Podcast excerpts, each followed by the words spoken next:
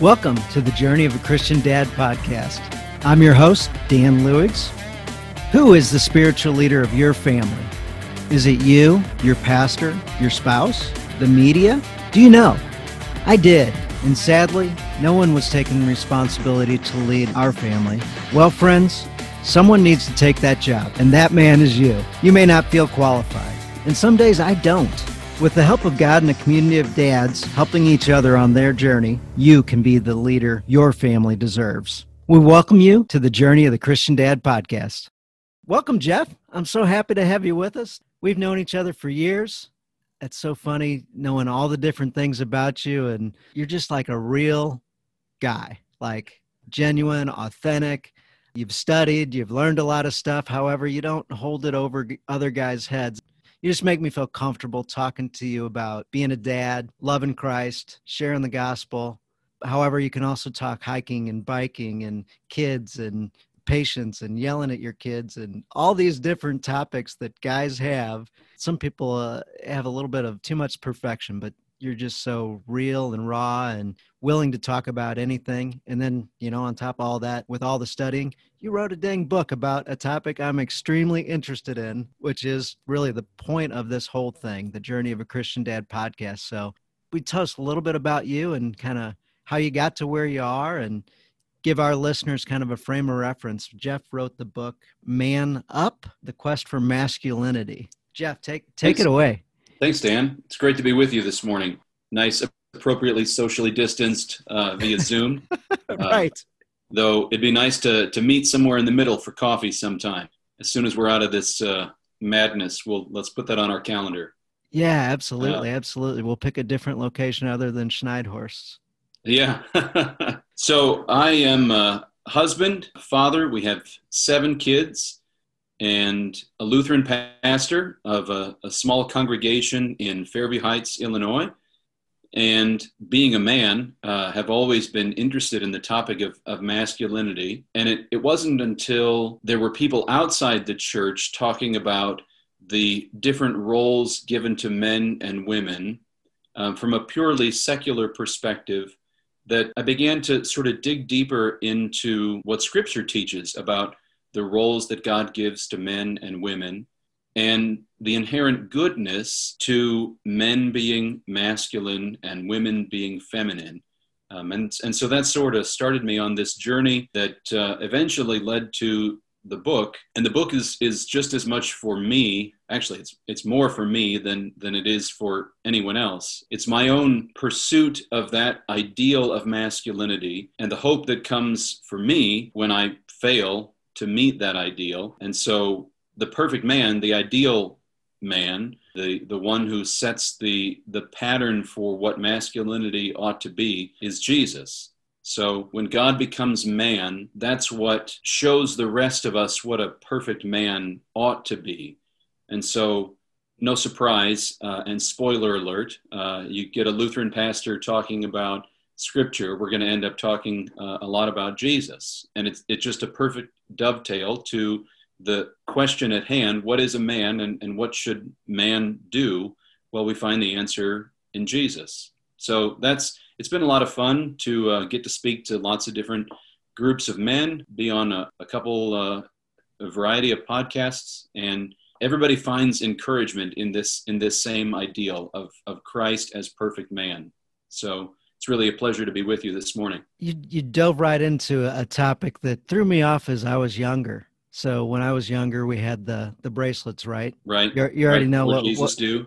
Yeah, exactly, exactly. Yeah. Everybody's running around talking about what would Jesus do, and I was a little thrown off a, a, bit by it because I didn't fully understand Jesus is that nice guy. Like he helps people, he takes care of people, he's soft and warm and fuzzy.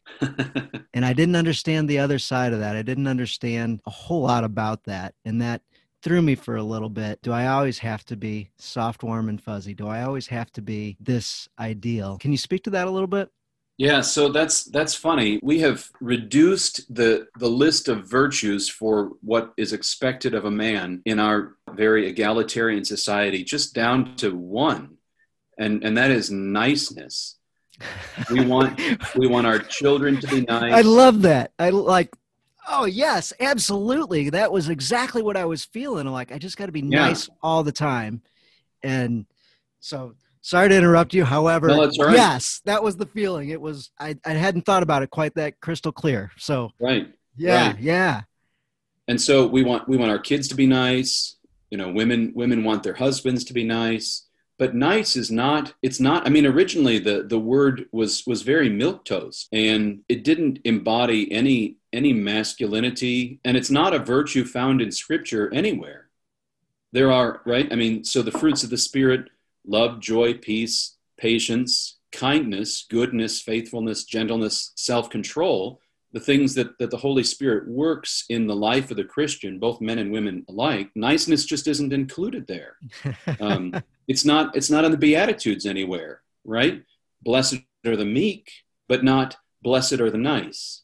right. Um, so nice is is really, I mean, it's going along with the flow. It's not getting in anyone's way, not standing up for anything out of the out of the ordinary, and it's certainly not what you could distill masculinity down to, and that's that's sacrifice. So Jesus is not nice.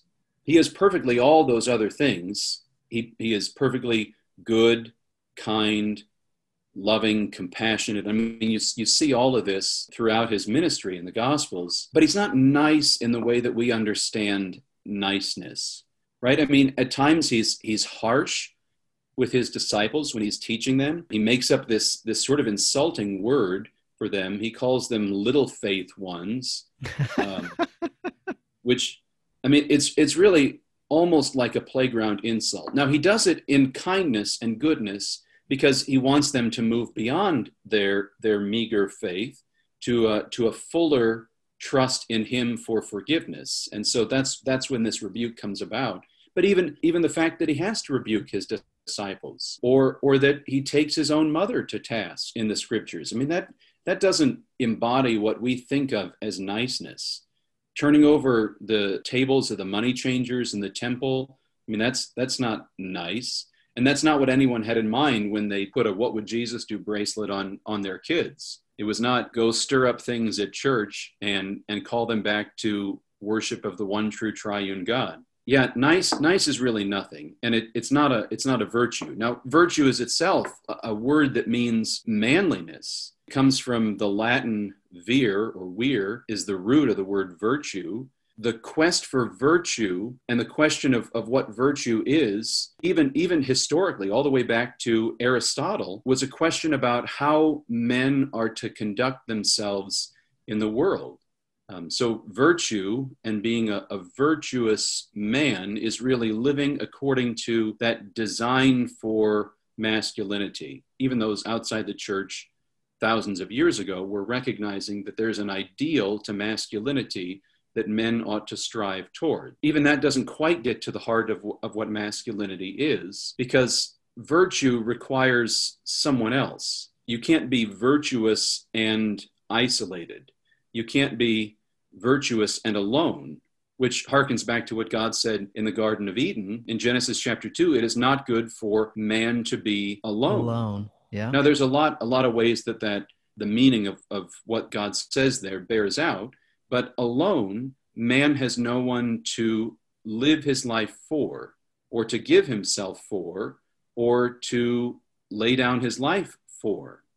That's what masculinity means. It's the intersection of manly qualities with the exercise of masculine virtue. And, th- and that means that always has to have someone else. I say in the book, and, and I'll fight anybody who says otherwise, that masculinity, if you distill it down to its purest essence, masculinity is not, not this ideal of rugged independence that I think is manliness is often characterized in our Mhm. contemporary society. It's not that. Masculinity means sacrificial giving, or if you want just one word, it means sacrifice. And sacrifice always implies another right? So here, here we are, a bunch of dads asking the question how do we live as fathers for our children? How do we live as husbands for our wives? See, then the question of masculinity becomes one of what do others need from me? And what can I do as the man God has put into the lives of these people for their good? So, wait a second. I don't like all this, Jeff. Me either, Dan. You're saying I, I shouldn't be selfish. like, yep.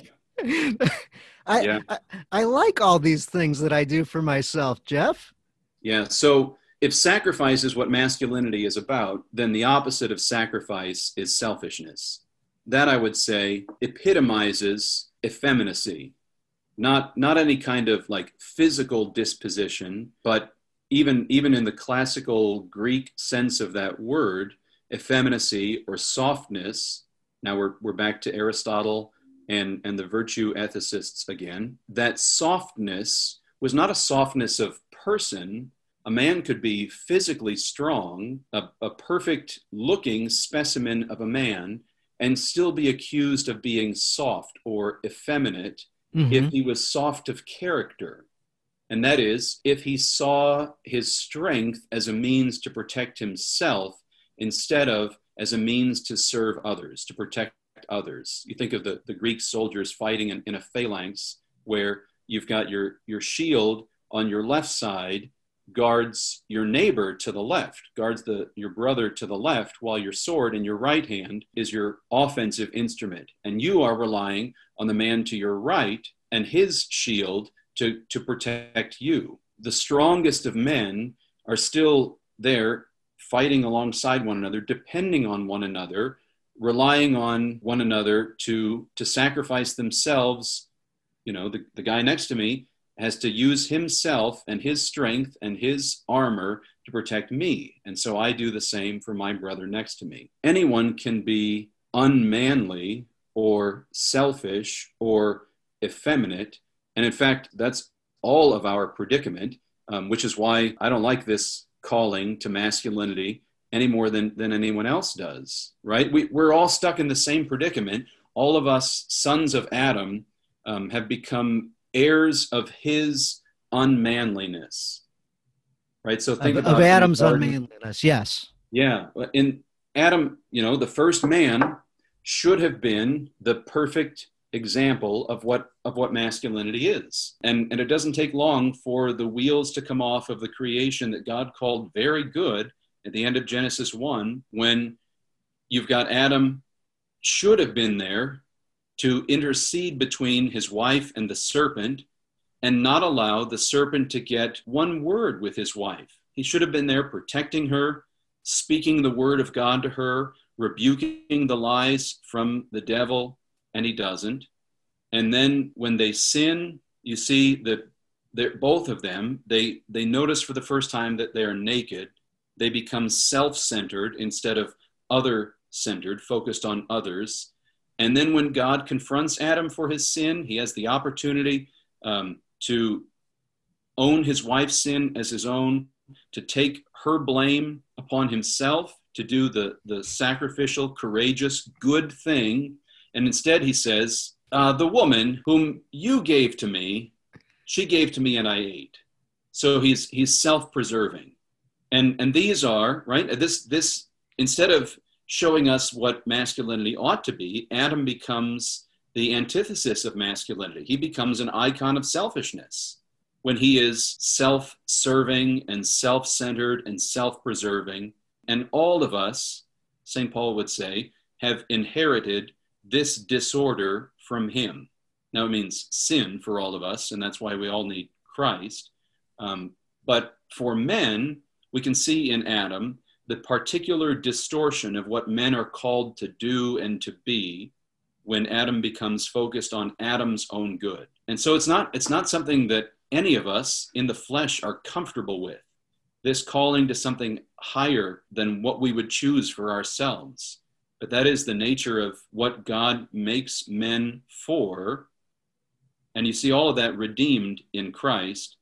So even though we hate it, we have a solution even for our own selfish flesh, and that is the sacrifice of the one perfect man on the cross. Yeah, that's a great place to start. Understanding of how we got to where we are is looking at Adam in that very beginning, because protector, provider, disciplinarian, like things that we should accept as our role in, in our household. And Adam started right off with not protecting. Right, right. Oh, okay. Is that what we're doing? Okay, we're doing it. Versus, hey, that's clearly bad. Let mm-hmm. me jump in here and intercede and, you know, stop right. this from happening, protect right. our family. I mean, you know what Adam should have done because it's what Christ does for his bride later. He should have used himself as the instrument for her good. He should have stomped the head of the serpent, but he failed. And so it depends on the one whom God promises later in Genesis 3, an eventual offspring of the woman who will crush the offspring of the serpent. God's people were waiting then, waiting for one to, to do sacrifice, to do masculinity correctly. Mm it's amazing how the Old Testament and New Testament just all the prophecies are f- fulfilled. It's like mind blowing. Yeah, it's almost like there's one common editor um, who knits it all together. It's almost like almost like that, right? you believe in the inspiration of the Holy Spirit, then the fact that uh, it all coheres together makes sense. Uh, we're doing we're doing dad humor right now, so this is great.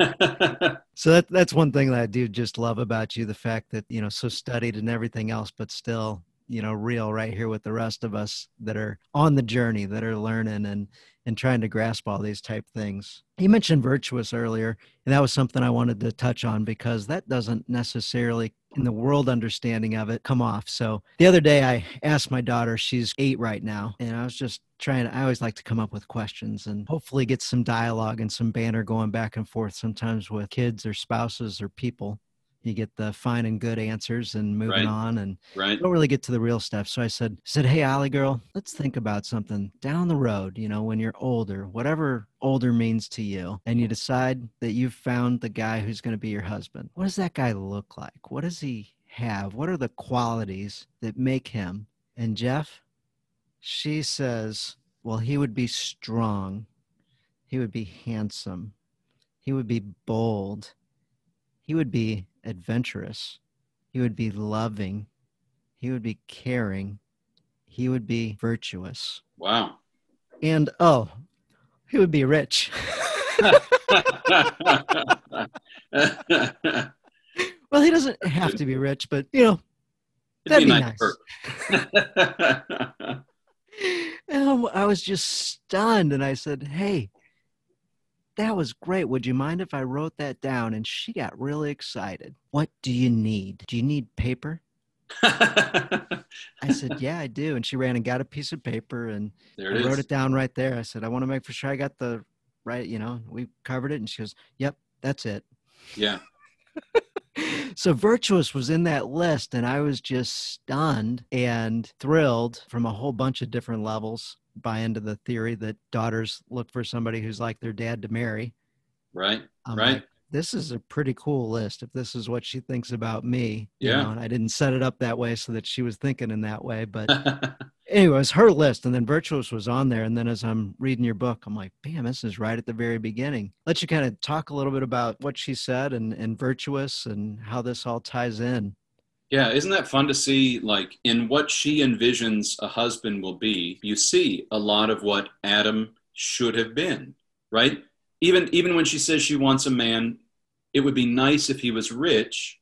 What she wants is security. Security, yeah. And and she wants to be provided for. And she wants him, you know, in in serving as a head over her to be a safe place for her and eventually should should god bless her with them for her children so i don't think i mean we're putting the best construction on it. I don't think she just wants fancy cars and, and a great big house. I think what what she really i mean that might be if you ask her that might be what she envisions. But but i think it's because god has pressed into her this desire this part of her feminine nature to be cared for and to be provided for and to be the recipient of what her husband gives. So, if, if the essence of masculinity is sacrifice and giving, I think the, the essence of, of femininity is receiving. Even, you know, the, the union between a husband and a wife, their procreative union, confesses this simple fact that God has pressed into our biology.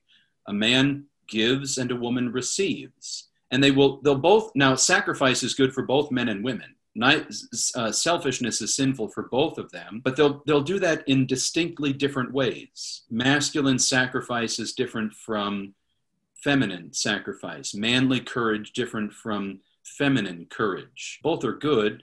Both are redeemed by the god who became man the second person of the trinity who took on human flesh. But, but she has and I, I think i bet if we were to ask our sons what do you envision in in a bride in the future they're probably not going to say i want her to be rich. They'll probably still say i want her to be beautiful. Right. um, and right because beauty and goodness and truth are things that god has given to us to pursue. So in the same way your your daughter wants an attractive husband a man pursues beauty as well. But i i doubt I mean, maybe maybe some would, and then that becomes the exception that proves the rule. But a, a, man is driven to provide, and so I don't think looking for a rich bride would be on on the list of what most eight year old boys would compose. I would agree. Yeah, I would agree. And and that, that she wants a man who's strong. Uh, I think the same thing. She doesn't want to just stare at his muscles adoringly she wants to know, in the same way that wanting him to be wealthy tells her that she can be safe under his care, that she wants him to be strong says that she can be safe under his protection. And so, just like a man is driven to protect and to use himself as an instrument for the good of his, his bride, the good of his children, a woman is driven to find safety under the headship of her husband and so she'll want to be protected. I think that's what she wants when she says she wants him strong. Yeah, yeah. Wants to know that he is now right. Strong could also you could it could be distorted by selfishness. He could be strong and he could hit her, right? Right. And then right. that would that would be. I mean, that's an easy example, but that that would be an abuse of of masculine strength, right? Which is why earlier in our conversation we said it's not enough for a man to be strong or you could say to have money or to, to know how to use tools or or any of that to have a big collection of guns right? Any not any one of those things makes a man masculine until he knows how to use all of those things for the good of others. And that's that's where virtue comes into play. He has to know how to conduct himself for the good of others. Mm, i love love that. I love the philosophy of thinking of others, taking care of others in my business world. The whole key to it, help enough others get what they want. And you'll end up with what right. you want. So, yeah, really, really makes a big difference. I was talking to a guy named Scott Holman. He wrote a book called uh, Stop Clowning Around. Really good book. All right. Uh, particularly religious book although religion is faith is in there and he talked about business in the business world you've got to give value to others and all the books say give value to others None of Right. them define what value is. And he says the first thing you need to do is let them know that they are valued, and then you can get into other things. But unless the other person knows that you care about them and value them, the whole concept doesn't go very far. Yeah. start there. So that's a neat conversation I had with him the other day. So we, we talked about virtuous and strong. That is also, I think, like mentally strong as well yeah Yeah. Discipline, providing, protecting, and having a, a strong mental aspect where you can take a stand, you can protect, you can be bold, you can stand up, uh, you can be a true leader. The subtitle to the podcast, Becoming the Spiritual Leader of Your Home, that really, really struck a chord with me years ago in just not understanding that. Growing up, we grab different stories and we hold on to them because it seems like that's the way it is.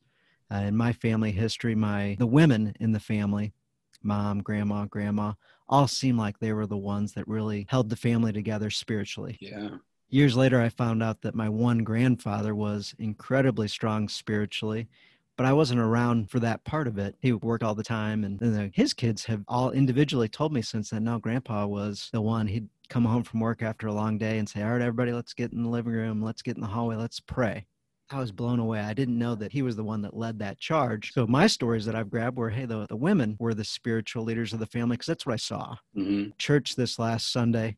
They said, "Hey, everybody that volunteers for the Sunday school to to teach kids, everybody that volunteers at the school to teach kids, everybody that has any role in discipling to others in a formal kind of way, please stand up. I want to recognize you." Nine out of ten people that stood up were female. yeah Jeff, nine out of 10 that stood up were female. A lot of times the men are the ones, the microphone and the Bible up front of church. But then after that, where where are the rest of the guys, Jeff? Yeah. So this is a at the church or at the home. Where are the rest of the guys, Jeff? Right, right. Well, they are they're faithful heirs of of Adam's abdication of what he was called to do in the garden.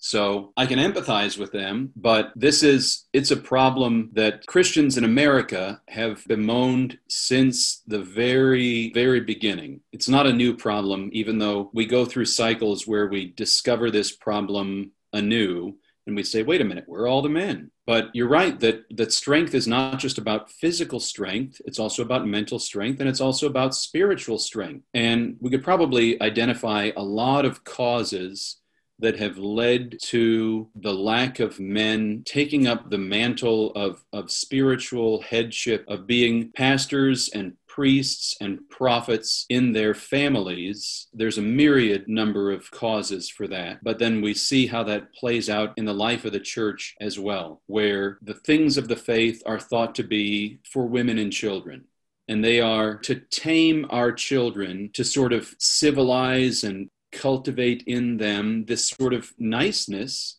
that society expects of them, but is really the opposite of what God expects of them. He wants them to be good, and He wants them to be faithful, trusting in Christ for forgiveness. And then flowing from that, he wants them to be good and to be sacrificial and to be kind and to be zealous for good works and all of these things. That's not what I think a lot of times we treat the church as a kind of I don't know. I had a, a great conversation with with another guy a couple weeks ago, and and he says he he sees the uh, the modern church as serving a sort of matriarchal function. That is, we want the church to do what we we come to understand as as mom's work, and that is civilizing our children. And if that's if that's all the church exists for then then no wonder men are are often absent. Even if they're present right? I heard someone say the statistic is that the the greatest indicator of whether children will continue in the faith of their parents we used to say is whether dad goes to church. But then i heard someone rebut that a little bit and it's not whether dad goes to church but whether dad participates in church. This guy said, whether dad sings. If he cracks open a hymnal, if he opens up his mouth and joins the rest, and not, not only joins, but sees himself as setting the example for his wife and children of what the family does when they go to church, then his children will see this is something dad values, and therefore this is something that we value. And statistically speaking, if dad participates in church, the children are something like 80% likely to continue that faith as as they grow up. It becomes a, a, sort of family heritage to them. And if only mom goes only mom participates those numbers drop off precipitously. So that's a, I love that you cite i've seen that study and yeah the singing i'm like absolutely that's not something i was comfortable with whatsoever. As a kid super comfortable and i loved it and i didn't understand why adults didn't do it especially yeah. guys yeah. An adult, I very much understood. and I got way more comfortable in church. Now I sing all the time, and tears come to my eyes because some of the words and like that emotion that flows through song. I understand why God loves song in prayer. Like it's yeah. amazing. Yeah. So the study that similar study, I first heard it on a Saturday morning men's group. So I went to the Saturday morning men's group because I wanted to mm-hmm. find a few friends. I wanted to go to the church. I was going at that yeah. time by myself. Yeah. I wanted to find a few friends and I couldn't find a way to get myself in the door and go to men's group. I'm like, all right, cool. And like the first or the second meeting I go to, they bring up a study like that. And it was just under 10%, just out of just under one out of 10 kids will go to church after high school and college on their own if the parents don't go. Yeah. I'm like, oh, that makes sense. Right, right. Just over one out of 10 kids will go to church. Just over one out of 10 will go to church if mom is the reason why the family goes to church. And I was just crushed. I'm like, ah, oh, there's not much we can do about this. Like, this is horrible. There's, I mean, the percentage was like eight to 10 and 10 to 12. I'm like, there's not much of a difference. And like, they're going to say dad's 16 to 18 and triumph this. This is phenomenal. And they said, if dad's the reason why the family, if he's the one getting them in the car, if he's the one that's leading the charge, male leadership, Mm-hmm. spiritual male leadership, almost nine out of 10, right? You know, there's like 88 to 92% kids will go to church after high school or college on their own. Are you kidding? Yeah. Yeah. There's a job somebody's got to take. And I didn't even have kids at that time, but I realized if I was going to be the spiritual leader of my home, I better start. Right. Right. I don't know what the first step is, but I better figure it out. I better start stepping because I, I just wasn't, I just wasn't up for 10% chance. Like that's not, Yeah. the odds aren't in my favor for what I want. So Right. uh, that eternal, uh, eternal familial circle, I want us all to be in heaven. Like that's my greatest desire. And then outside of that, I want to spread the ripple effect to others. But you know, if I don't start with me and start with my own personal family, what good is it to, to go after helping others? Like, oh, so yes, absolutely, Jeff. And I think we, we should also say this doesn't mean dad always gets it right.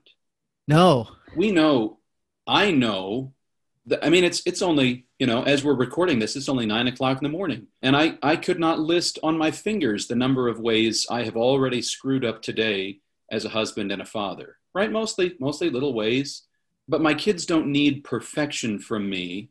What they need me to model first and foremost as the spiritual leader of my household is, is repentance. They need, need me to be willing to own my mistakes, to confess my shortcomings to them, and, and to ask their forgiveness. And not just in, in the home, but they need me to model that for them in church too. They need to see a father who knows that he's not his own savior, who knows that his own masculinity is, is never going to be enough, and who will find the solution for his own selfishness outside of himself. The, the solution to me is never more of me, um, right? It's I was the problem to begin with. More of me is just going to make things worse.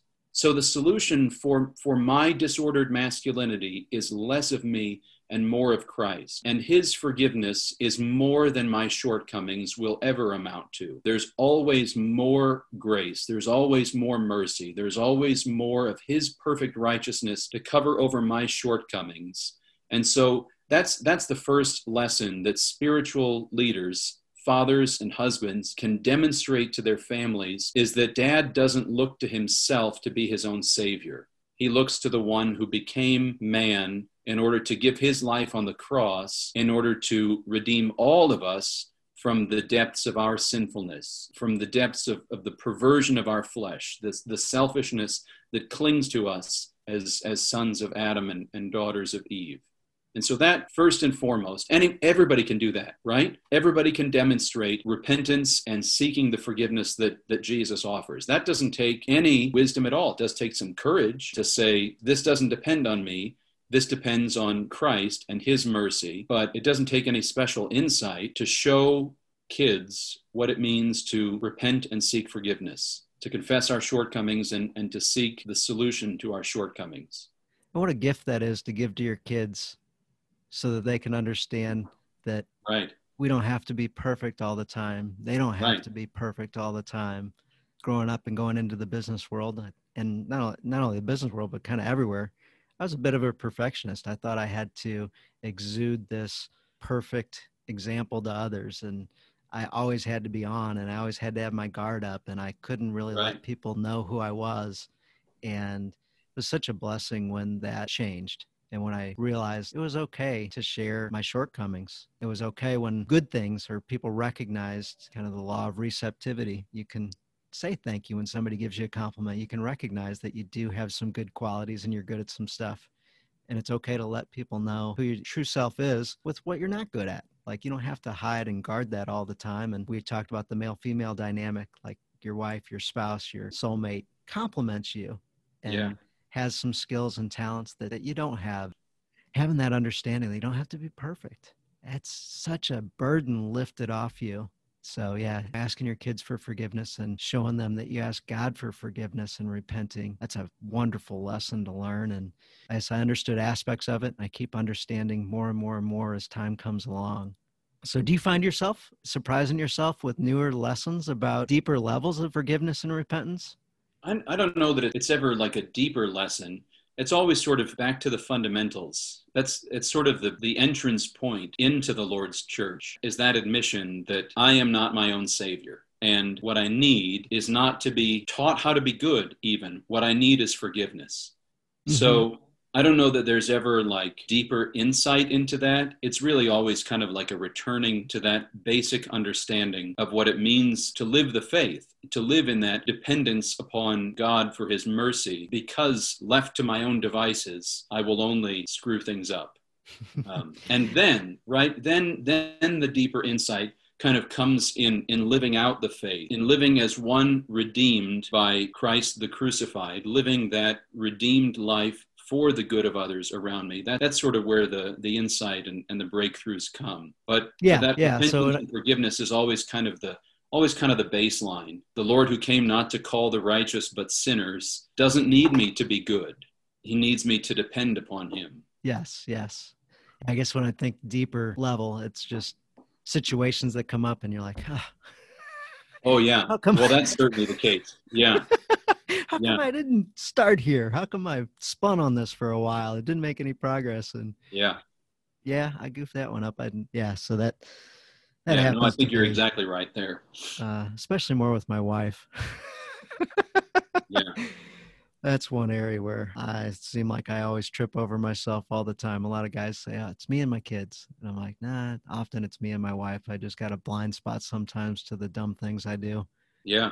Yeah, well, see, there's there's a certain humility that comes from receiving forgiveness from the Lord that allows me to to approach all those other relationships differently. If I don't have to be the perfect husband for my wife, then I'm free to own up to my shortcomings. So, yeah, I think you're I think you're exactly right that we do as we mature in the faith, I think we do continue to discover areas where we have been deficient where we have been selfish, where we have been negligent to the callings that God has given us in, in our relationships with our brides, in our relationships with our kids, in our relationships with other men, with our communities, whatever it is. I think there's a, a humility that comes from knowing I'm not my own savior that allows me to be honest about my shortcomings in, in relationships with others. Mm-hmm. Yeah. In your book, you've got seven different character traits, I'll call them. I want to touch on two out of the seven. Everybody else okay. can read the book. Yeah. So I want to touch on uh, patience and humility. So as dads, maybe we're given kids so that kids can be a tool to help us learn. Not maybe, absolutely. Yeah. Maybe patience is at the top of that list of things that we can learn through our kids. I think I think you're exactly right. So we talked about humility just a second ago. The the humility of of knowing I'm not my savior, I'm not my kid's savior, I'm not my wife's savior we all have a common dependence on Jesus, and that humility frees me to own up to my shortcomings. But patience, I think, so when, when God joins a, a man and woman together, there's a lesson in sacrifice, there's a lesson in self denial that a man is called to learn in that. But when God blesses that union with children, this becomes like a school of learning patience. And I'm not getting a passing grade most days, but so I've got two. You've got seven. Yeah. I cannot imagine seven. And the when when we added the second child, the stress level just went through the roof and the the patience level required and you know the new systems and everything else. So two was exponential more difficult. Oh, so oh yeah. so so this is coming from a dad of seven talking about patience. So yeah, yeah. No, I think I think two is more difficult than seven probably because you know, when they outnumber you, they learn to be a little more independent. They learn a little more self-reliance and they they take on some of the roles that you just can't manage when when you're outnumbered 2 to 7. And so, I mean, we're all learning patience in this environment of of 9 people. Um, and we all irritate one another and are irritated by one another. There's never exactly the right quiet that you want right? Someone's trying to read a book, someone else is trying to practice the recorder. Someone is bored and, and wants to goad his siblings into playing with him by picking on them or by teasing them or somehow seven kids together slow one another down in getting ready for school in the morning. And yes. mom and dad are are already like irritable and running late and no one responds to ordinary instructions to just get dressed and just come down to, to have breakfast, right? And and all of these things is intended to teach me patience, to teach me about the value of the person, not about right, that's found in that person, found in each one of my kids, and not in my kids' obedience or in my kids looking like a model child right so if i if i understand the value of each each child as creation of god baptized and redeemed by jesus has inherent value no matter what he or she does then that calls me to just chill out and mm-hmm. be a little more patient and a little more long suffering. And my love for them is not contingent upon how, how obedient they are, or how orderly they are, or how clean they are, or how much they pick up their Legos off the floor. None of that, right? If I understand the value of each one of them, then I can be patient with them because that value doesn't change no matter what they do. Right. Yep, absolutely. So we talk selfish, selfless, focused on others, all these things. What about focus on us? Like, where's the balance? Like bike riding, exercise, fitness, music, whatever, whatever the things are that light us up as individuals, the things yeah. that we just love to do. Right. Where, where does that play in from the? A lot of guys' understanding is they've got to make money, and right. then the rest of the things. But I got to make money first. Right some guys make money and then they play golf all the time or they hunt all the time or whatever. Other guys understand, well, I got to do all these other things and don't necessarily have the hobbies anymore, connect with guys anymore. Doing what are your thoughts on? I'll call it integration of those ideas. Yeah. So even even Jesus takes time to pray, takes time alone by himself to connect with his heavenly Father. So if that's if his example is what perfect masculinity entails then we also need times of spiritual refreshment physical restoration not really just for the sake of me time or something like that but so that i can be reset and refocused so that I can keep myself healthy for the good of others, mm-hmm. mentally healthy, physically healthy, spiritually healthy. That does mean some time alone or some time with other men who will sharpen me, who will their fraternity will make me a better man they'll call me out on on my bs and sharpen me in that way but it also means learning to practice like lifting weights or or mm-hmm. going for a long run or something something like that right it teaches me to do a hard thing that I don't naturally want to do. The laziness of my flesh doesn't naturally want to do. Um, it also makes me then strong and able to serve my family better, but it also increases that that mental strength as well. That fathers yes. are called to have grit, right? And and sometimes squeezing out one more rep on the barbell teaches us that kind of grit in a way that just trying to white knuckle it when we're stressed out with wife and kids doesn't teach us. Sometimes we need to take a step back and be recharged and refreshed on our own so that we are there more purposefully and mindfully for the good of others when we're there. Yeah, I, that was something that helped me out a ton was realizing that I had to put that on the calendar and I had to commit to mm-hmm. that. In addition to committing to my wife, hanging out with her friends, just right putting right. those pieces in play instead of giving up your whole life only for your kids. Like right. the, the balance and the order of that just isn't God, you and the spouse, kids after that. So I guess you guys have obviously figured that out and employ that in your family. and we haven't figured anything out. Uh, well, with seven, every, every day is trial and error. Uh, that's how we yes. get through the day. Yes, yeah, yeah. You mentioned the morning routine, and I'm like, even with two, I'm like, I don't know how we can't have a similar morning consecutively. Yeah. so, if you were to take kind of this topic and just realize we're guys, we just want simple. Give it to us as simple as you can. Yeah. So, the simplest way to to understand masculinity is to get a crucifix, and just looking at that you will understand what masculinity means. There you've got the perfect union of God and man, the Word who became flesh, giving himself completely for the good of others. So you don't have to like intellectualize it. You just look at the example of, of Jesus' sacrifice on the cross and you understand what masculinity is all about. So, in a sense, there is some truth to that question what would Jesus do? Right? But it doesn't mean I'm going to die on a cross for my bride.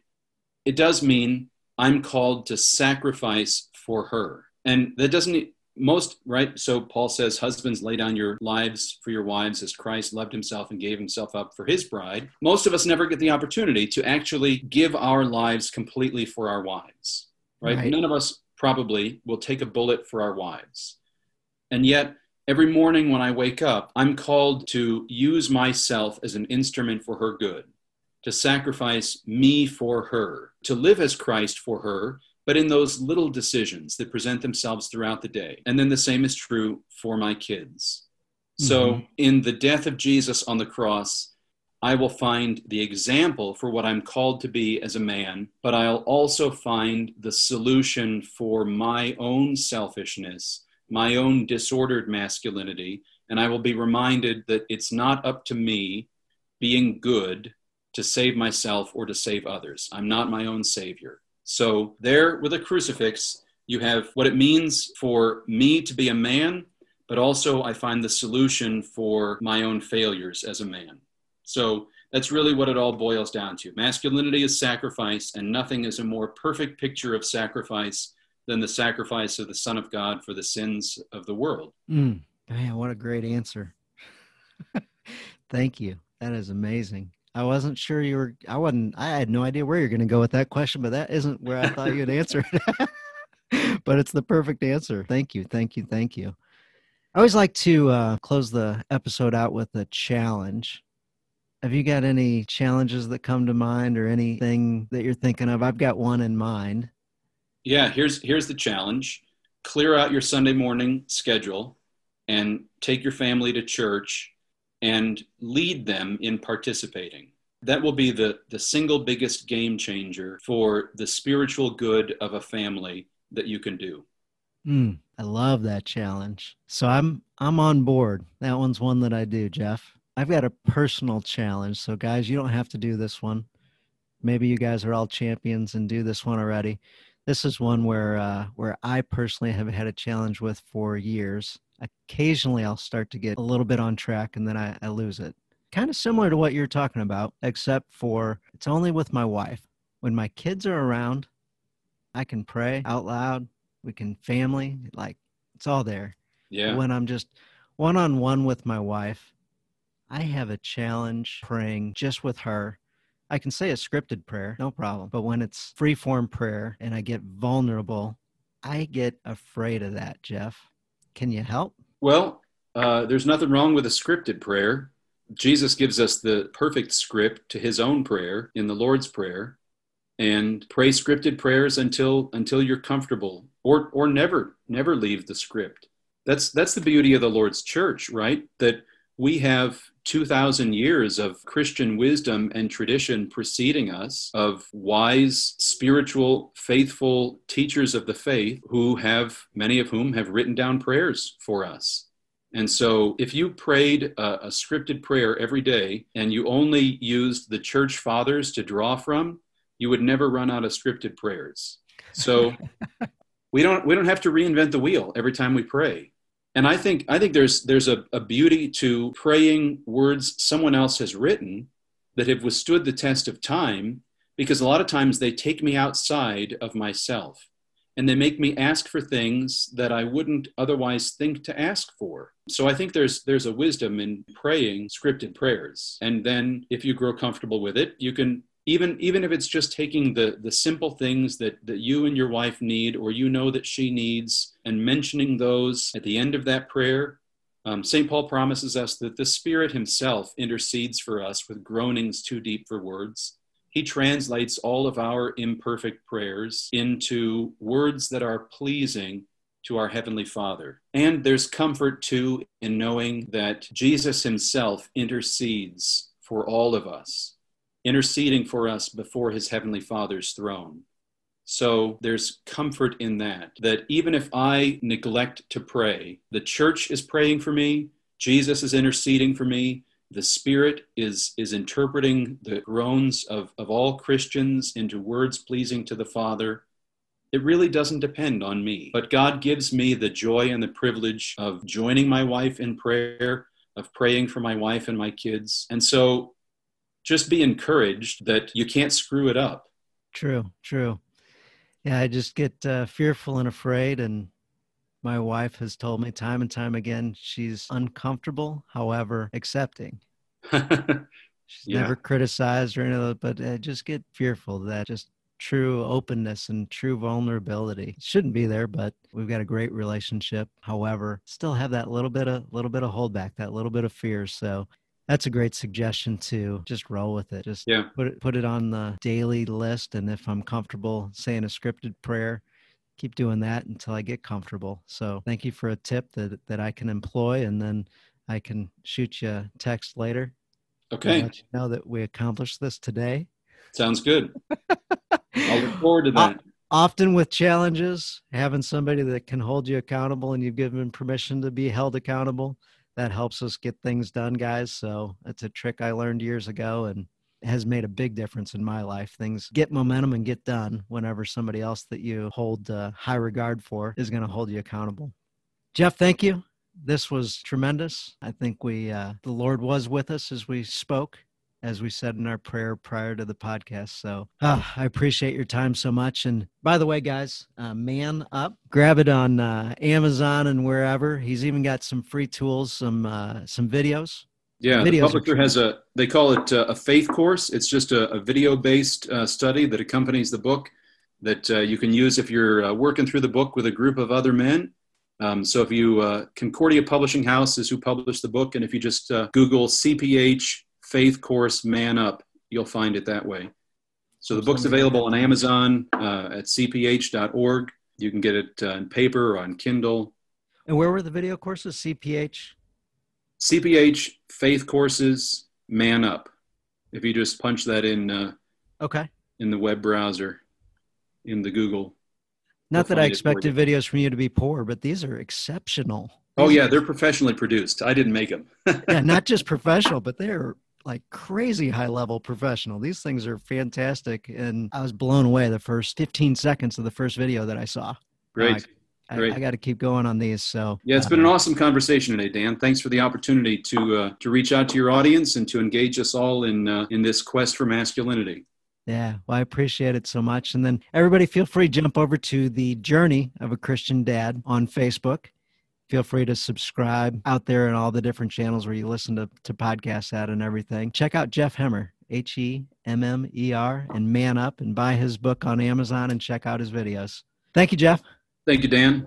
Thank you for listening to this episode of the Journey of a Christian Dad podcast. Thank you guys for being a light. Shine that light out and let others see it. With you guys part of this community, it helps me be accountable to you guys, helps me be accountable to myself be accountable to God and Jesus. I hope you appreciated this episode and picked up some great things. Hope you like the challenge and hope you can execute on that challenge this week. I ask of you, please subscribe, share the show with others, join us inside of the journey of a Christian dad on Facebook, inside our private community. Share that community with others, have your buddies join, have other dads that are looking to grow in their faith grow as spiritual leaders of their family. As we engage in our journey and be intentional with it, we can help others grow theirs as well. We thank you again for listening. We thank you for all your reviews. Look forward to reading a review of yours on a future show.